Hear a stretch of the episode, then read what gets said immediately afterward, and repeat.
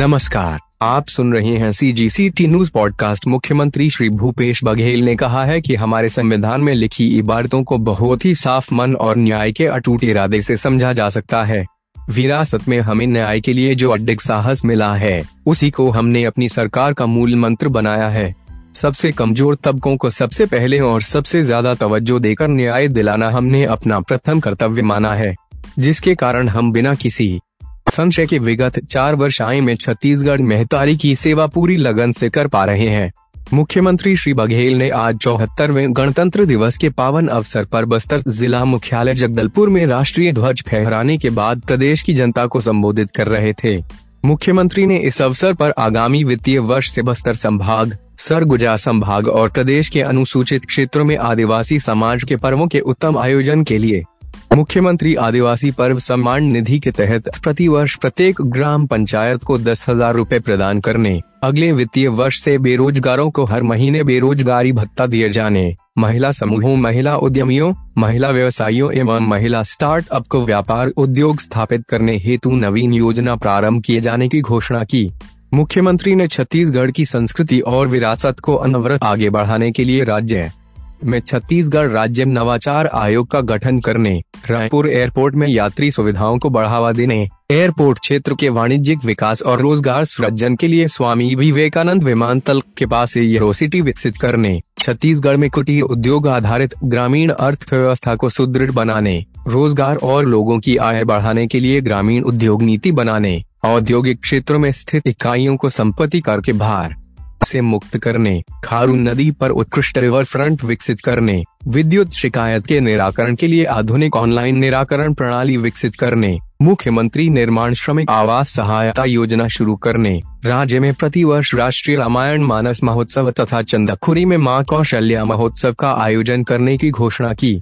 मुख्यमंत्री श्री बघेल ने इस मौके पर राज्य के सभी जिलों में अप्रैल माह से समस्त राशन कार्ड धारियों को पीडीएस के माध्यम से फोर्टिफाइड चावल दिए जाने की घोषणा की। गौरतलब है कि अभी तक फोर्टिफाइड चावल का वितरण राज्य के 12 जिलों में मध्यान्ह भोजन योजना और पूरक पोषण आहार योजना में वितरित किया जा रहा था।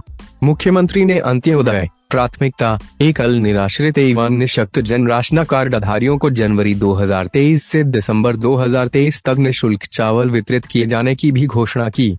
गणतंत्र दिवस का यह समारोह जगदलपुर के लाल बाग मैदान में हर्ष और उल्लास के वातावरण में आयोजित हुआ।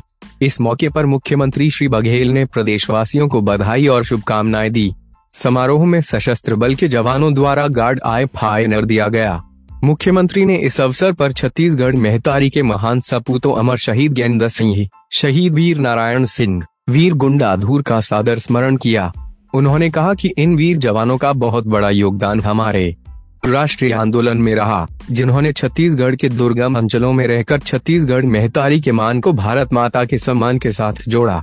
मंगलवार पांडे, भगत सिंह, चंद्रशेखर आज़ाद राम प्रसाद बिस्मिल, अशफाकुल्ला खां, रानी लक्ष्मीबाई, रानी अवंतीबाई लोधी, नेताजी सुभाष चंद्र बोस, लाल बालपाल और उनके जैसे लाखों सहमार्गियों से देश कभी ऋण नहीं हो सकता।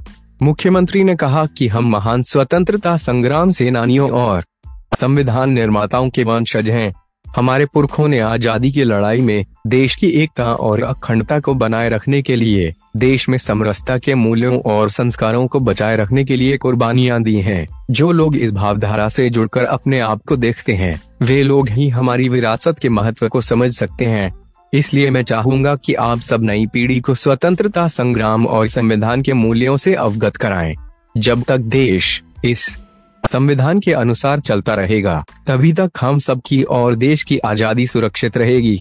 हमारे संविधान की बदौलत ही हमारा देश लोकतंत्रात्मक गणराज्य कहलाता है। इससे नागरिकों को न्याय, स्वतंत्रता, समता, गरिमा और बंधुता का वरदान मिलता है। उन्होंने कहा कि आधुनिक भारत के संस्कार और स्वरूप को गढ़ने में राष्ट्रपिता महात्मा गांधी, प्रथम राष्ट्रपति डाय राजेंद्र प्रसाद, प्रथम प्रधानमंत्री पंडित जवाहरलाल नेहरू, प्रथम विधि मंत्री बाबा साहब डाये भीमराव अंबेडकर, प्रथम उप प्रधानमंत्री तथा गृह मंत्री सरदार वल्लभ भाई पटेल, प्रथम शिक्षा मंत्री मौलाना अबुल कलाम आज़ाद, लाल बहादुर शास्त्री, श्रीमती इंदिरा गांधी, राजीव गांधी जैसी विभूतियों के योगदान को कभी भुलाया नहीं जा सकता। मुख्यमंत्री ने छत्तीसगढ़ के महान स्वतंत्रता संग्राम सेनानियों का भी स्मरण करते हुए उन्हें नमन किया।